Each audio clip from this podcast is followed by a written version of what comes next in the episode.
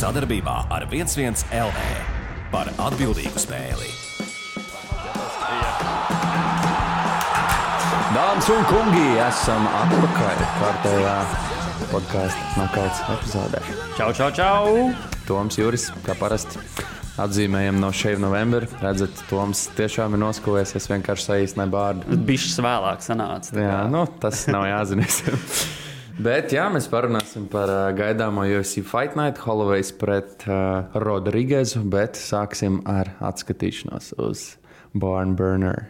Jā, UFC 268 bija ļoti traks events. Starp citu, tie, kas palaida garām, kas skatās YouTube un neredzēja mūsu video, tad uh, iepriekšējā reizē uh, mēs bijām pārāk karsti līdz ar to. Uh, Mums varēja tikai dzirdēt. Jā, nu, neizturēja Kamera, jā. video kamera, līdz ar to bija pieejama tikai Spotify un uh, audio formātā. Uh, Jebkurā gadījumā beidzot esmu atpakaļ arī video formātā. Tāpēc ķeramies klāt. Nu, kā tev patika UFC 268? Es īstenībā biju patīkami pārsteigts par vairākiem aspektiem, par ko mēs kā, noteikti atsauksimies, analizējot katru cīņu, bet es ļoti priecājos par mūsu rezultātiem. Jā, tad abiem 5-0. Jā, abiem 5-0. Tiešām, tiešām labs events, protams, Ņujorkā. Varētu tikai, vai ja jau 5-0, varētu teikt, ka ļoti garlaicīgs, bet ja mēs nekādu pārsteigumu nebija. Bet, manuprāt, ļoti interesants. Jā. Interesants, un nu, tur var, var pakomunicēt par dažiem tiesnešu lēmumiem, un uh, ļoti piemiņas vērts ir uh, Bobijs Grīns. Alijā Quintu, Ņujorkā, Ņujorkieti izrubīja pirmajā raundā, tad vinēja ar nakautu. Un uh, Bobijs Grīns nebija uzvarējis ar nakautu, ja nemaldos, kopš 2018. gada. Ja nemaldos, varbūt 19. Bet, vai pat vēl ilgāk. Varbūt 16. bet tiešām viņš ilgi nebija finišējis. Jā, viņam uh, uj, uj, uj, uj. Uh, pēdējais uh, 16. tad. 2013. gadā pēdējā uzvara ar nokautu viņam bija pār James Krausu. Nu, jā, Tālāk un tur decisions, decisions, decisions. tā tad pret Alijā Quintu. Jā, nu tur, uh, ja mēs ķeramies prelimiem, tā kā bišķi klāt, tur bija ļoti arī daudz interesantas uh, cīņas un notikumi. Melsiks Bagdas Arjans uzvarēja Bruno Souzu ar uh, tiesnešu lēmumu. Tā bija interesanta cīņa. Tad, uh, Bija arī tāds ļoti smags nokauts, kur uh, Kris Barnēts pret Gianu Vilanti cīnījās. Tur Vilantam pēdējā cīņa, ko viņš bija laikam Oh, paziņojis. jā, kad, tas uh, grieztais, interesants. Jā, jā, jā, un tur vienkārši Tornado kicks. Jā, nu, pirmkārt, jau skatoties uz Krīsas Bārnētas, vienkārši nu, neliekas, ka viņš kaut ko tādu varētu izdarīt, un Čāls vienkārši hops, uzmet tādu. Jā, griez. Un vēl pēc tam kaut kādu tur kūlēnu uzmet arī. Jā, jā, jā. Nu, viņš ļoti ļoti, ļoti, ļoti jā, interesants personāžs. Tad uh, Ians Gerijs tur arī uzvarēja ar nokautu Jordanu Viljams. Tā bija interesanta cīņa. Tālāk. Uh, Nasurudīns Imamaus uh, uzvarēja Edmund Šabazjānu arī ar uh, nokautu. Tā kā, Jā. nu, pf, bija vienkārši nokautiem pārvadāts. ir uh, Džeks, kas ir pēdējais, kas nakautēja. I- Ad- Izraela Adesanya, jā, starp jā. citu, tātad uh, viņam debija UFC, Aleks Pereira. Un jā, arī ar ļoti smuku flying knee. Kā, Tas ir izrādās viņa tāds kroņa numurs. Jā, jā nu, protams, Čāls kickboks meistars.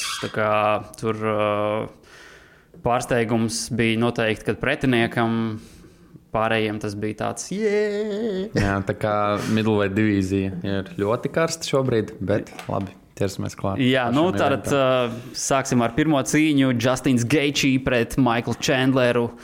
Trīs raundi, uh, tiesneša lēmums, bet nu, vienkārši traki, traki. Man patīk tie komentāri. Man ir sajūta, ka es skatos filmu, nu, tur bija tā back and forth. Un, uh, es teikšu, cepuru no Chandlera priekšā. Es tiešām negaidīju, ka viņš izturēs. Uh, ka viņš netiks nakautēts, un pirmo raundu viņš principā paņēma, un viņš gandrīz bija skaisti. Jā, un nu, arī tur varēja redzēt, ka pārtraukumos tur tie treneri viņam saka, ka ietei, iet, iesaka tur lietas, ko darīt, un Čāls vienkārši ah! Jā, ai, nopelnīsim bonus labāk. Bet, nu, es teikšu, viņš nopelnīja fanus. Viņš pierādīja, ka viņam vēl ir iekšā uguns, un, un, un viņš noteikti ir top čalis. Uh, Nopelnīja grib- vienu arī ļoti zīmīgu fanu, kā, kur viņš pēc tam uh, izsauca uz Conor. nākamo cīņu. Jā, Konors Makgregors arī bija pamanījis un izteicis iespēju, ka varbūt varētu tikties ar viņu. Rīgā. Tas būtu ļoti labs matčups. Un, um, matchups. Matchups, jā. Money match. Um, kaut ko vēl gribēju teikt par šo cīņu. Ah, ļoti interesanti redzēt piecu raundu cīņu. Jā, protams, es arī skatoties to cīņu, domāju, ai, ka tur vēl divi raundiņi prasītu. Bet, bet varēja redzēt, ka Čandlers bišķī sāka bremzēt pēdējos Nu, raundos. viņam tas raksturīgi, Tur, jā, rokas nolaida un jau tā kā sāka tur. Principā kaut kādas 15 sekundes no pēdējā. Nu, Bet viņam, viņam ir ļoti raksturīgi, ka viņš tā kā tajās tālākajos raundos rokas met uz zemi, tur viņam treneri bļauj rokas augšā. Viņš, ah, Jā, taupa enerģija. Bet, nu, skaista, skaista cīņa. Tiesneša lēmums, uh, Fight of the Night. Daudz saka, Fight of the Year, bet nu, mēs savā uh, ceremonijā jā, jā, parunāsim. Uh, Starp citu, arī man patīk, kā beig beigās pēc cīņas intervijā Geičī teica, ka viņi kā piedzimuši iespējams nepareizajā laikā. Laikmetā, Ir, jā, jā. kā, kad uh, gladiatoriem vajadzēja būt. Jā, piekritīšu. Tas, jā, tur var izskatījās. piekrist. Tiešām. Okay, nākamā cīņa pēc tam sekoja Šeins Burgos pret Biliju Quarantillo. Arī trīs raundos ar tiesnešu lēmumu uzvarēja Šeins Burgos. Arī bija nu, kā Bija ko paskatīties. Jā. diezgan arī laba cīņa. Tur, Nu, mēs, mēs paredzējām, ka iesāksies pats šovs ar diviem tādiem ļoti labiem, labiem matčupiem, partneru cīņām. Kā, jā, jā, Jā, jā nu, šie, šie, šie kā nestāv uh, bez, bez uh, nekādas aktivitātes. Arī, ja mēs apskatāmies uh, cīņas statistiku, tad Šeins Burgos 193 sitienus veica precīzus, Bilijs 164. Nu, Diezgan traki priekš trīs. Nebija kaut kāds rekords. Jā, jā, man liekas, ka uh, viņai pārspēja. Kā, jā. Jā, man liekas, ka šis ir rekords. Jā. Tā kā, jā. Kopā izdarīt sitienu. Tātad. Jā. Tie, tie, tie bija jā, traki, traki džeki, kas uh, izlika visu ringā. Nē, bet oktagonā. Bet skaisti, jā. Katrā ziņā mēs uh, runājam par mūsu izvēlēm. Mēs izvēlējāmies Geičiju, mēs izvēlējāmies arī Šeinu. Tā kā, jā, tik tālu 2-0. Jā, nu, nākamā cīņa Marlons Vēra pret Frankiju Edgars. Trešais rauns, front kicks. Kad Dana Vaita teica, Andersons Silvas spērienu iesita. Nu, Bet- Viņam bija tāds zīmīgs, jā. Atkal gribētu uzslavēt Franku Edgars. Pirmajā raundā viņš ļoti labi izskatījās. ā, Vinnēja pirmo raundu. Nu, te gan arī jāatzīmē, ka Marlons Vēra ir, viņam tas ir raksturīgi, ka viņš pirmo raundu parasti kā, jā, notestē un zaudē, un tad viņam kaut kā, lai sevi pat uzkurinātu vai ko, kad viņš tā, kad, kad vajag uzvarēt, tad uh, nākamajos viņš ķerās klāt pie lietas, un šoreiz ar, nu, kā, Tas nokauts tur, nu, ja, ja jūs sakojat sociālajos tīklos uh, līdzi, tad tur bija tāda bilde. Piezūmots. Jā, ui, vienkārši nu, nabaga Frankijas. Jā, tiešām. un skumji, protams, ka Frankijs pēc cīņas iebilda, teica, ka pātri apstādināja, bet, nu, jā, man liekas, ka Tur, tur jā, nu, varētu teikt, ka tiesnesis uh, pasteidzās, bet, uh, manuprāt, uh, nu, viņš uh, atturēja tikai no lielāka damage. kā- tieši tā, tāpēc, manuprāt, arī bija labs stopečs. Protams, um, nu, varbūt paveiktos, kā Chandlers izdarīja pret Geičī, kad viņš arī dabūja to uppercut from hell, tad viņš arī kaut kā pieķērās kājai un nu, atjaunojās, bet es domāju, šis nebūtu tas variants, jo viņš krita rokas uzreiz jau nolaižot lejā. Tā kā, Jā, un Marlons arī bija klāt uzreiz un, un gatavs jau finišēt. tā kā, nu, saudzēsim veselību. Jā, Frankie. it sevišķi viņa vecumā, kad jau ir vairākas reizes bijušas līdzīgas lietas, tad uh, tā. novēlēsim veselību Frankijam un uh, izdomāt arī, ko, ko turpināt darīt, kā kādas uh, vai nākamās cīņas vai ko. Un Marlons Vēra pieminēja, ka šis ir viņa karjeras skaistākais ā, notikums līdz šim. Kam Nu, tā vajadzētu būt. piekrist, Jā. jā. Tur arī Ņujorkā. nu, tā kā interesanti ar vēru, kad uh, viņi, nu, viņš tur cīņas laikā tur uh, dažādus žestus rādīja, vēl uz kaut ko, bet nu, pēc tam uzreiz arī atvainojās, teica, ka nu, tas tāds vienkārši, lai uzkurinātu. Nē, vi- viņš tā forši pamatoja, nu, kad Frankijs nostājās, tad skatījās asi viņam virsū. Viņam tas ir tāds, tu, tu, domā, ka es baidos. Nē, es nebaidos. Nu, jā, jā, jā. žesti, jā, nu, viņš cits mentalitātes cilvēks. tā kā, jā. Tieši tā. Ok, ķeramies klāt uh, Komēna eventam. Rauznama Junas pret uh, Žangvei Lī. Uh, piecos raundos uh, ar split decision. Uzvarēja Rauznama Junas. Kā tev likās šī cīņa? Nu, es piekritīšu, ka uh, tam, ka Rauza bija sākumā tāda stīva, to varēja redzēt. Pieļauju, ka viņas uzvar tiešām izvilka pēdējais rauns, takedowns. Bet tas viens tiesnesis, kurš man liekas, paralēli skatījās Kanelo cīņu, viņš divās cīņās iedeva nu, dīvainu rezultātu. Tā ka, nu, liekas, ka tiešām viņš vienkārši neskatījās. Viņam liekas, ah, nu, man liekas, ka Rauza uzvarēs. Un, kā 49, 46 iedot. Nu, tik, tu, nu, tik pārliecinoši to uzvaru noteikti nebija. Nu, ja, skatā, jā, ja skatās, kā, ko tiesneši iedeva, kādus kā, novērtējumus šai cīņai, tad viens tiesnesis bija iedevis 47, 48 žēngu, tad pirmos trīs raundus Veilī. Uh, otrs bija uh, iedevis 49, 46 Roznama Junas, kur bija veseli četri raundi Rozai. Un uh, trešais bija iedevis 48, 47 Rozai. Uh, tur bija trīs raundus Rozai iedevis. Tā kā nu, ļoti dažādi. Uh, katrs redzēja šo cīņu. Bet nu, es, es piekritīšu, manuprāt, Roza uzvarēja. Nē, liekas, ka viņa uzvarēja un uh, viņa atkal es teikšu, ka gudri cīnījās. Nebija tik daudz damage, kā citreiz viņai ir cīnījās, nu, tur galīgi daguns izšķēdīts un tā tālāk. Tā kā man liekas, ļoti gudri nocīnījās. Un es piekrītu tam, ko Rauza teica. Man arī likās pašam, ka uh, Žēlinga iznāks uh, daudz agresīvāk, jo viņa parasti ir tāda. Tā kā, jā, tas palīdzēja Rauzai šajā gadījumā. Jep. Un tad uh, viņi ir čempioni. Jau runāja, ka gribētu, protams, pret uh, Kārlis Pārzu cīnīties. Tur Dana Vaits nu, gan neizskatījās īpaši priecīgs. Jā, rankingu ziņā gan jau. Bet... Lai gan, no, ja tā skatās, nu, grūti saprast, ko viņi tur vēl var domāt. Tā kā, manuprāt, diezgan pašsaprotama cīņa. Kārlis Pārs ir numur divi šobrīd. Nu, es nezinu, ko, ko tur Marina Rodrīgas, protams, ir. Bet, nu, tā kā manuprāt, Karlai jācīnās. Ir. Jā, tad, tad jā. ok, uh, un nonākam pie uh, Velterveida Championship titula cīņas. Kamaru Usmans pret Kobiju Covingtonu piecos raundos ar tiesnešu lēmumu uzvarēja Kamaru.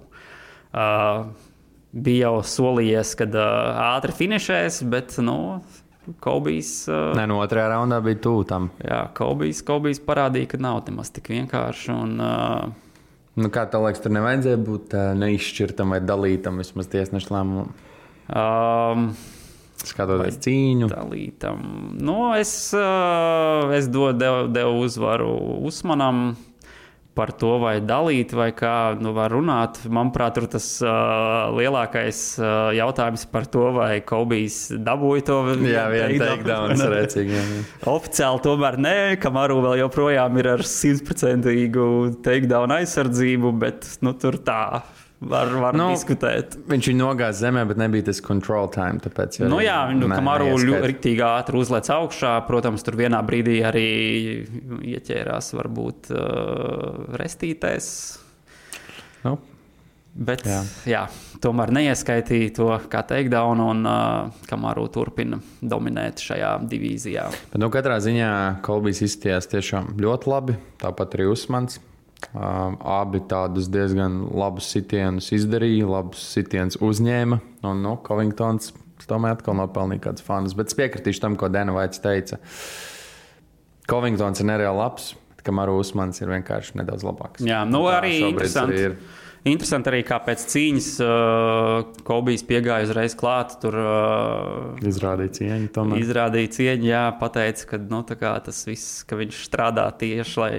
Uh, nos, nos, eh, nopārdota cīņa. Kā... Viņš to teica, jo Usmans te, uh, intervijā ne, nu, teica, ka viņš paturēs pie sevis to, ko Covingtons teica. Tā kā es ne, neesmu dzirdējis. Nu, bija jau tur pēc cīņas centie tur varianti, ko, ko, ko, ko kurš saka. Tas just business. jā, jā, jā. Bet, uh, nu, ko lai saka, tā kā uh, Kamaru čempions, jāskatās, kas pa nākamo cīņu būs. Uh, te jau, reku jau bija jau. Uh, ko jāpiemina nākamā cīņa, kas bija Leona Edvards pret uh, Jorge Masvidālu. Tā, diemžēl, ir atcēlusies. Uh, ko Covingtons pat redzēja? Jā, jā, un, un, un tad uh, jāskatās, vai Leons beidzot dabūs uh, cīņu par titulu, vai tur UFC izdomās. Jau, jā, visi antiluki, protams, ir variants. variants Tur jau arī nu, tagad, uh, tiklīdz atcēlās tā Edvards Masvidāla cīņa, tā Hamzats, protams, uzreiz jau ielēc vilcieniņā ar piedāvājumu cīnīties. Daudzi grib tagad Edvards, tas pats uh, Burns grib. Cīnīties. Nu, jā, protams, Lions Edvards gan klusē, cik es neesmu redzējis. Ne, viņš atbildēja, ka viņš grib pavadīt laiku ar ģimeni. Nē, nu jā, jā viņš nu, Bet tādā par ziņā tādiem izsaukumiem jāklusē. Tā kā redzēs, ko tur izdomās. Bet viņam neiet baigi, ne? Būsim reāli. Nu, jā, neiet, protams, tā kā Čāls ar tādu uzvaru strīku un uh, Otro reizi jau šitā pēdējā brīdī. tā gadās, diemžēl. Jā. Par Usmanu atpakaļ jāpiemina, ka viņš šobrīd ir uh, viņam ir otrs lielākais uh, čempionu winning streaks. Uh, pirmajā vietā vēl joprojām ir um, Andersons Silva, kam ir par vienu uzvaru vairāk. Tā kā jā, Usmans ir šobrīd ļoti leģendārs cilvēks. Jā, pound nu, for pound. Jā, pirmajā vietā. Viņam jā, ir visas iespējas rakstīt vēsturi, lai gan, ā, ja man prasa, tad, ā, nu, manuprāt, līdz GSP viņam vēl bija šis jā, jā. jāpacīnās. Ir. Nu, cits laikmets. Jā, uh, Henrijs citu, arī nu, teica, ka viņa prāt, viņam jāmet tas uh, Nigērijas. Uh, Tā teikt, draudzība pie malas un uh, midlveitos Izraels jāizaicina. Tā būtu īstenībā interesanti. Incents cīņa, bet uh, Kamaru pateica, ka viņam liekas labāk divi nigērieši ar jostu nekā viens ar divām. Es pilnīgi piekrītu. Jā, nu, protams, ka tas ir nu, no cīkstoņa paša atkarīgs, vai viņš to grib vai viņš to negrib. Ja mēs, ja mēs vēl pieminam interesantos faktus šajā gadījumā, jāpiemina par Henriju Hudo, ka viņš palīdzēja Vēlinga cīnī, gatavoties treniņu nometnē. Teica, ka Ķīna būs atpakaļ. Bet pats galvenais, ko es gribētu pieminēt, ir Francis Gano izgājiens. Jā, Sirilam Geinam un viņa bijušajam trenerim viņš pagāja garām kā tukšām vietām, pat nepaskatījās virsū. Protams, viņiem ir paredzēta cīņa, bet tas bija saudabīgs. Tas, žests. tas bija interesanti. Jā, kaut kas viņiem tur uh, ir tāds uh, saudabīgs starpā. Tur, tur uh, es domāju, ka tuvāk cīņa nāks, tad uh, celsies laukā. Tur uh, Preses konferencē šo Jā, noteikti jā, pacels gaisā. Žurnālisti noteikti neliks mierā. Bērzē rokas, jā, jā. Jā. Nu, Tālāk, tas tāds no. Nu, ja mēs par boxe pasauli varam pieminēt, to jūs jau noteikti būsiet izlasījuši, bet Džeks Pauls oficiāli ir piekrits cīnīties ar Tomiju Fury. Tā kā gaidām, un starp citu, Tomiju Fury trenē viņa vecākais brālis. Nu, tur nav variants. Nu, jā, viņš tomēr legacy vārdu nesīs. Taisons jau ir paziņojis, ka, ja, ja, ne, ja nebūs nokauts, tad var neatgriezties. Jā, principā viņam, viņiem, ja arī tā ir uzvara ar tiesnešu lēmumu, tad tāda nu, pilnīgi pārliecinoša, tā, ka tur vispār bez variantiem. Bet, nu, jā, nakauts ir tas, ko viņi grib. Tā kā jā, redzēsim. Decembrī, man liekas, jau cīņa vai janvārī. Ka Ā, decembrī. Nu, jāpaskatās. nemeklēt. Nu, ja tu gribi, pameklēt, bet jā. Par boxe pasauli runājot. Un, protams, Logans Pols cīnīsies ar Maiku Taisonu. Skumji ir tas, ka cīņa bez nakauta paredzēta. Kā, protams, Maika Taisona uzvara šajā mirklī jau samazinās. Tomēr vecums nenāk viens, bet nu, fakts, ka viņš var atgriezties tajā boxinga fiziskajā sagatavotībā, arī, protams, ir ko vērts. Bet, nu, jā, Ai, naudu vajag. jā. Naudu vajag. Ok, ķeramies klāt uh, šīs nedēļas pasākumam. Uh, UFC Fight Nightam Holloway's Rodrīgas, uh, kas notiks Vegasā Apex uh, arēnā. Tātad uh, mazais oktagons.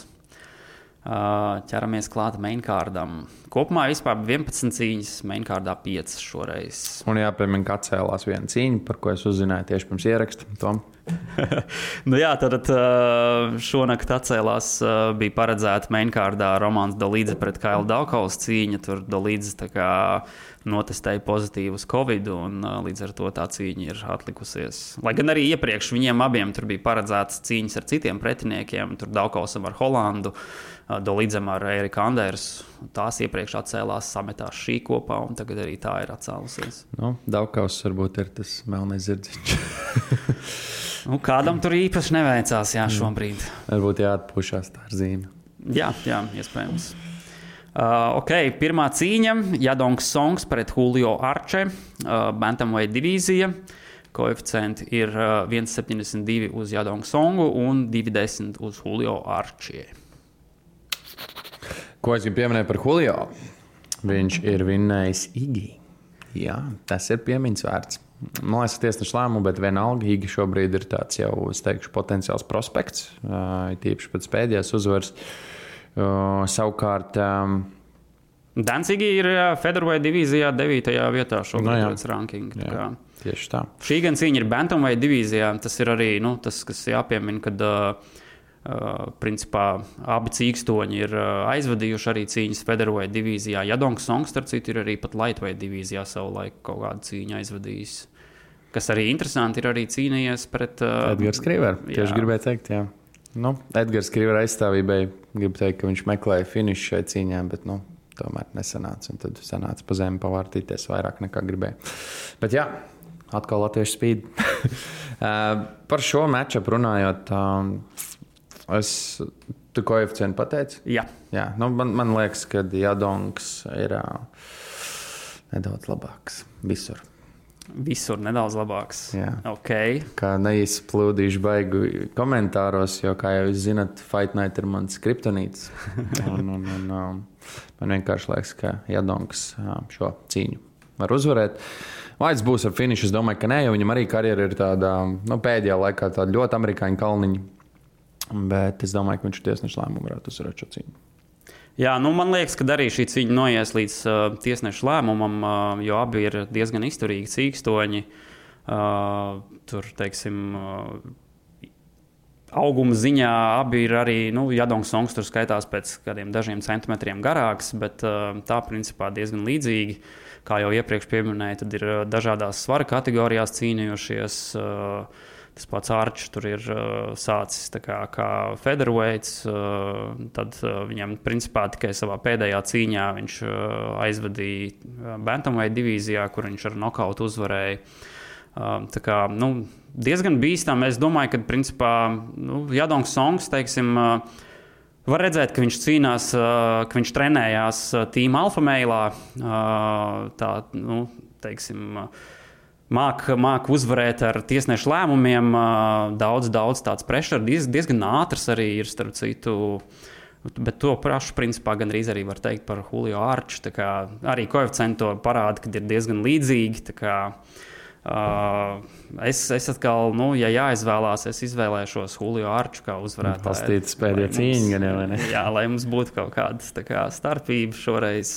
Bet, nu, tīri tāpēc arī, kad, teiksim, Julio Arčs, nu, viņš, viņam ir arī labs spēciņš dūrēs. Un, un, un, viņš, nu, viņš tas vienmēr šajā sportā var notikt pavisam vienkārši.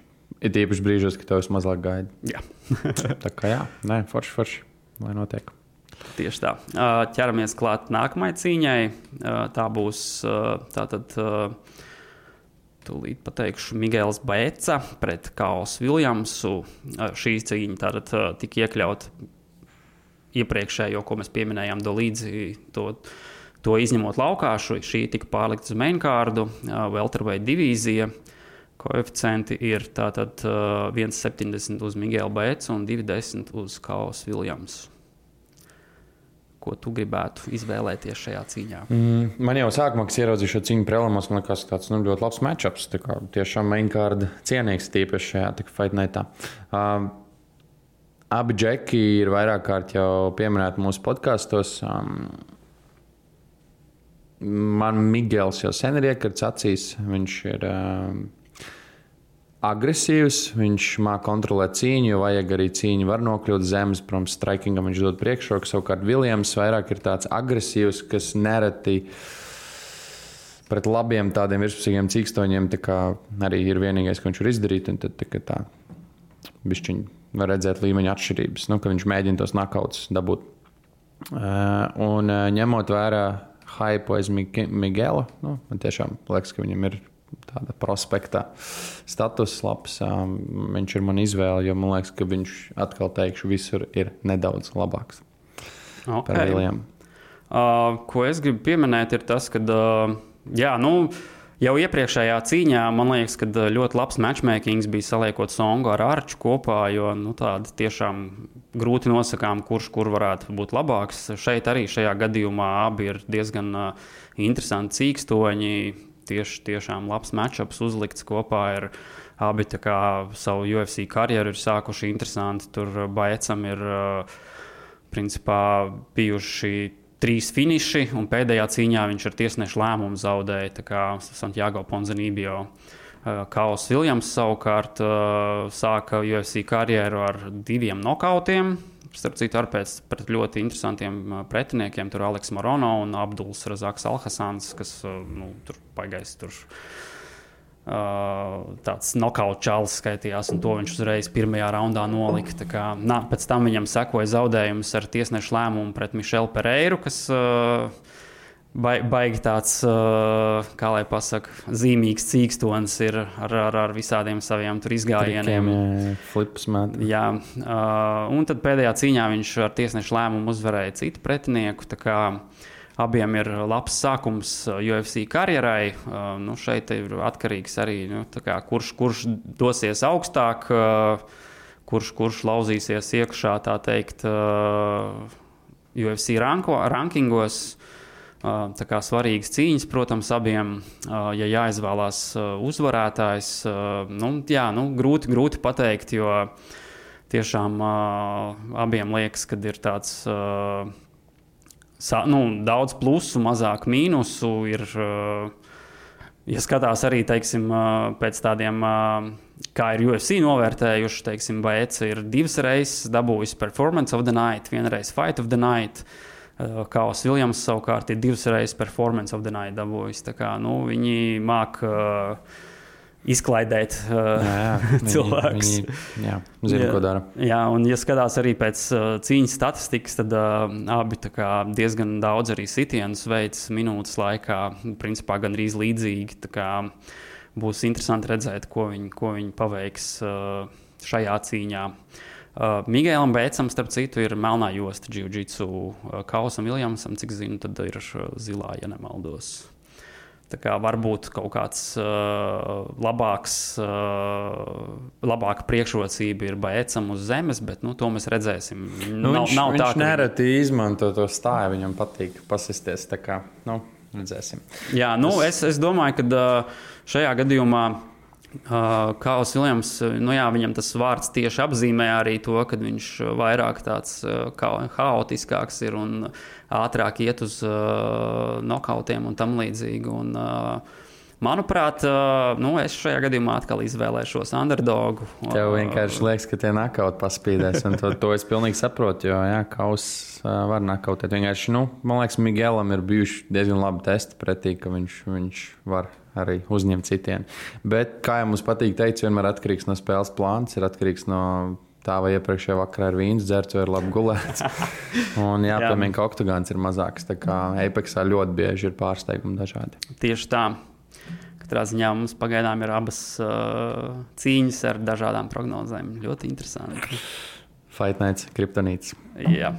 Ko mēs esam karsti, mēs varam nedaudz atvaldzēties un tūlīt pat būsim atpakaļ. Esam atpakaļ.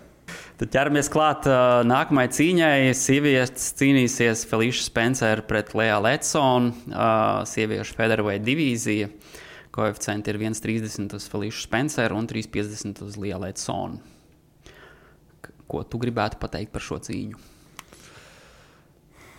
Nu, Lijā ir salīdzinoši jauna personība UFC. Savukārt Spencer diezgan nesen cīnījās par titulu, un man liekas, ka tas ir arī tas galvenais kopsaucējs. Lijai šī ir milzīga iespēja teikt, parādīt, ka viņa iedarās šajā divīzijā. Savukārt Spencerai ir iespēja atgādināt par sevi, jo viņa arī gados vairs nav tik jauna. Bet man liekas, ka Spencer, protams, ir pieredzējušāka tīpaši UFC. Un, ja vajag, viņa arī mētās uz zemes, krās punktus sit arī diezgan smagi. Tā kā man izvēle atkal Spencer. būs favorīts šajā gadījumā Spencer. Mēs ar nepacietību gaidām brīdi, kad Juris izvēlēsies kādu underdogu. okay, uh, ko es gribētu pateikt par šo cīņu, ir tas, ka uh, nu jā, Spencer. Uh, Viņa ir noteikti jā, aizvadījusi vairāk cīņas UFC tieši. Viņai kopumā ir piecas cīņas, no tām divas uzvaras, trīs zaudējumi. Uh, Lijai Letsonai savukārt ir viena cīņa UFC līdz šim bijusi. Ar viņu tur ir īpašs stāsts, jo viņi principā savulaik piedalījās Ultimate Fighter uh, uh, sezonā.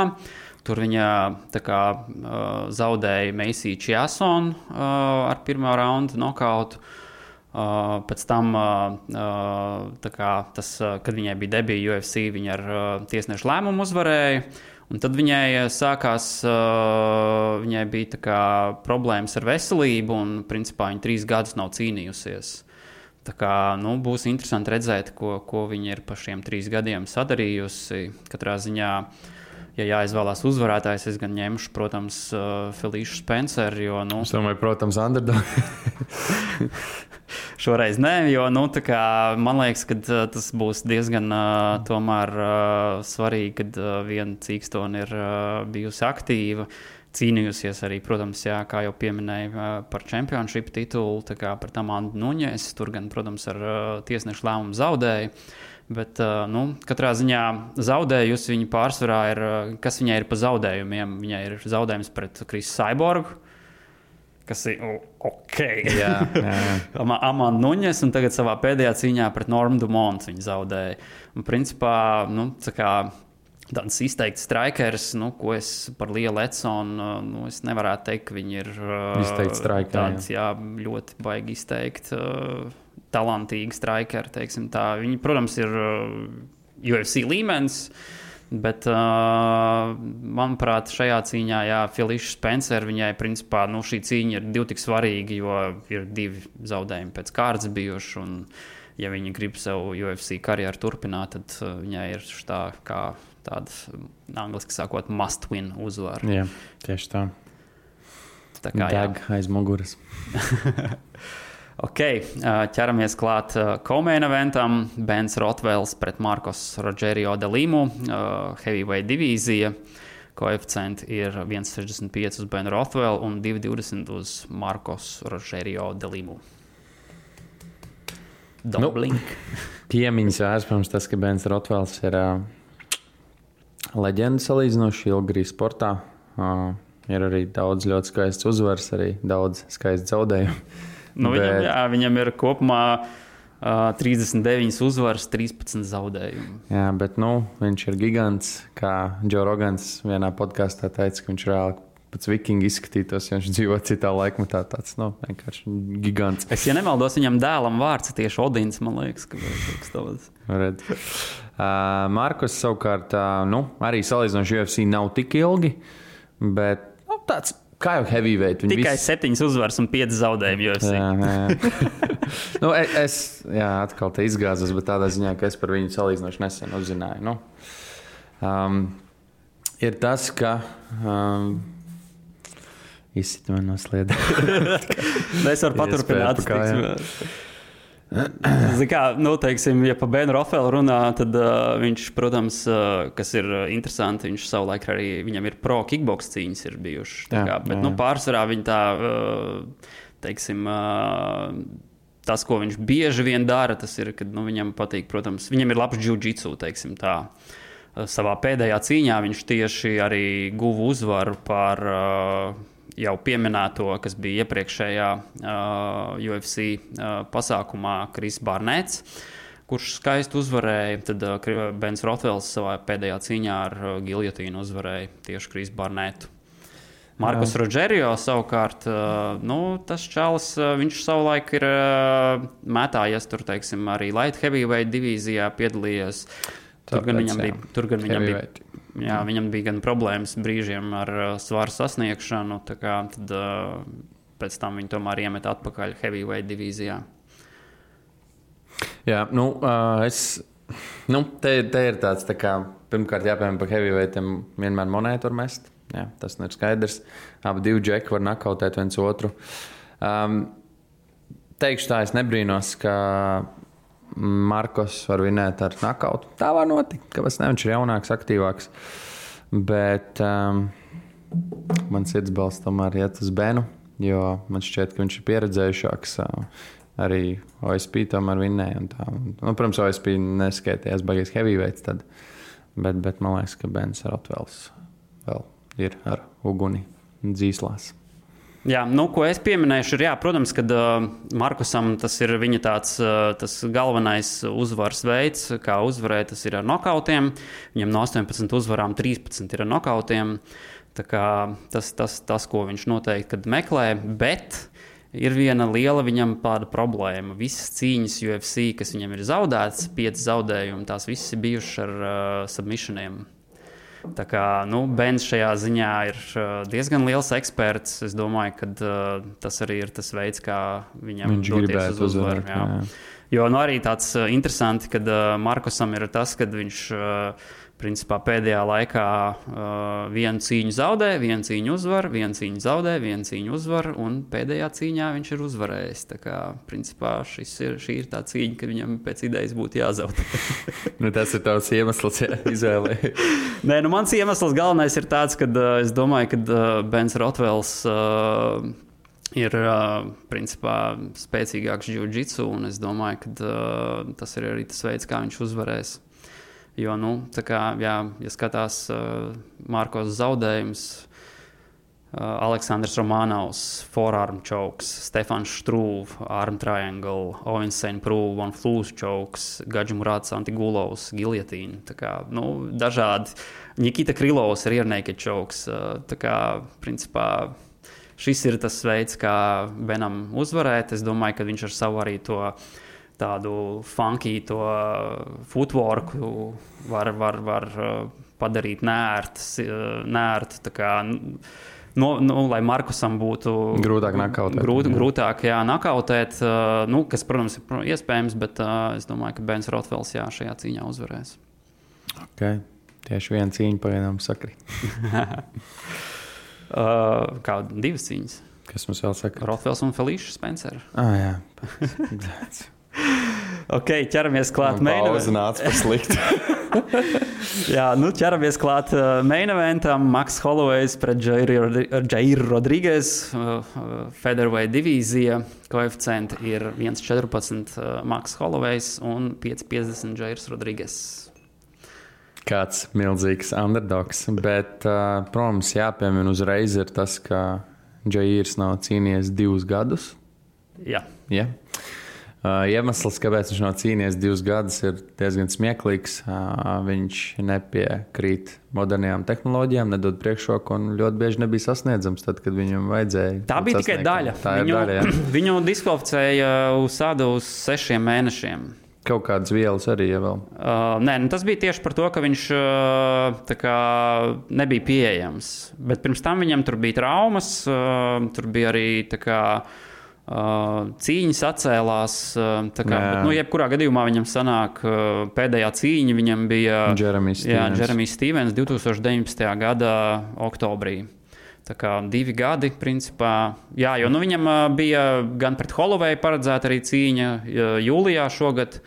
Tad tur pārcēlās, jo Hollowayam bija trauma. Pirms tam viņam vēl bija pagājušajā gadā paredzēta cīņa pret Zabīdu Magomedu Šrīpovu. un Tā arī atcēlās tur. Tā ir cīņa, ko visi grib redzēt. Jā, divi ļoti interesanti īstenībā. Um, Savukārt, Holovejs. Nu, man liekas, tur komentāri maz ir. Viņš ir monstrs, kurš neizskatās pēc monstra, bet viņš cīnās vienkārši nereāli labi. Izbijis Piedara, jā, čempions. piedara neskaitām UFC Rekordi. divīzijas rekordu. Izdara sitienus daudz trāpa, neskatoties trāpa pret Katāru. Vienkārši perfekta performance. Uh, ja ir, jā, viņš ir. Nu, man, man viņš ļoti patīk uzreiz, kad UFC parādījās. ja Man patīk tādi unorthodoks, kā saka, īstenīgs, tāds tur spinning shits metā. Un, un viņam ļoti patīk tāds lietas darīt. Um, jā, viņam ir zaudējums par Franku Edgars, kurš bija viņu izskolojis zemes, bet citādi viņš, nu, viņam tā karjera nav slikta. Protams, ir vairāk split decisions, bet kopumā viņš tiešām labi izskaties. Bet, nu, man liekas, ka Maks Holovejs būs reāli pēdējais zaudējums, ja mēs neskatāmies ar uh, Volkanovski cīņas. Tad viņam bija pret uh, Porjeru, kas bija smagākā svara kategorijā. Porjeras sit vienkārši kā smagā mašīna, un viņš nevarēja nakautēt Holoveju. Tas jau izsaka daudz ko.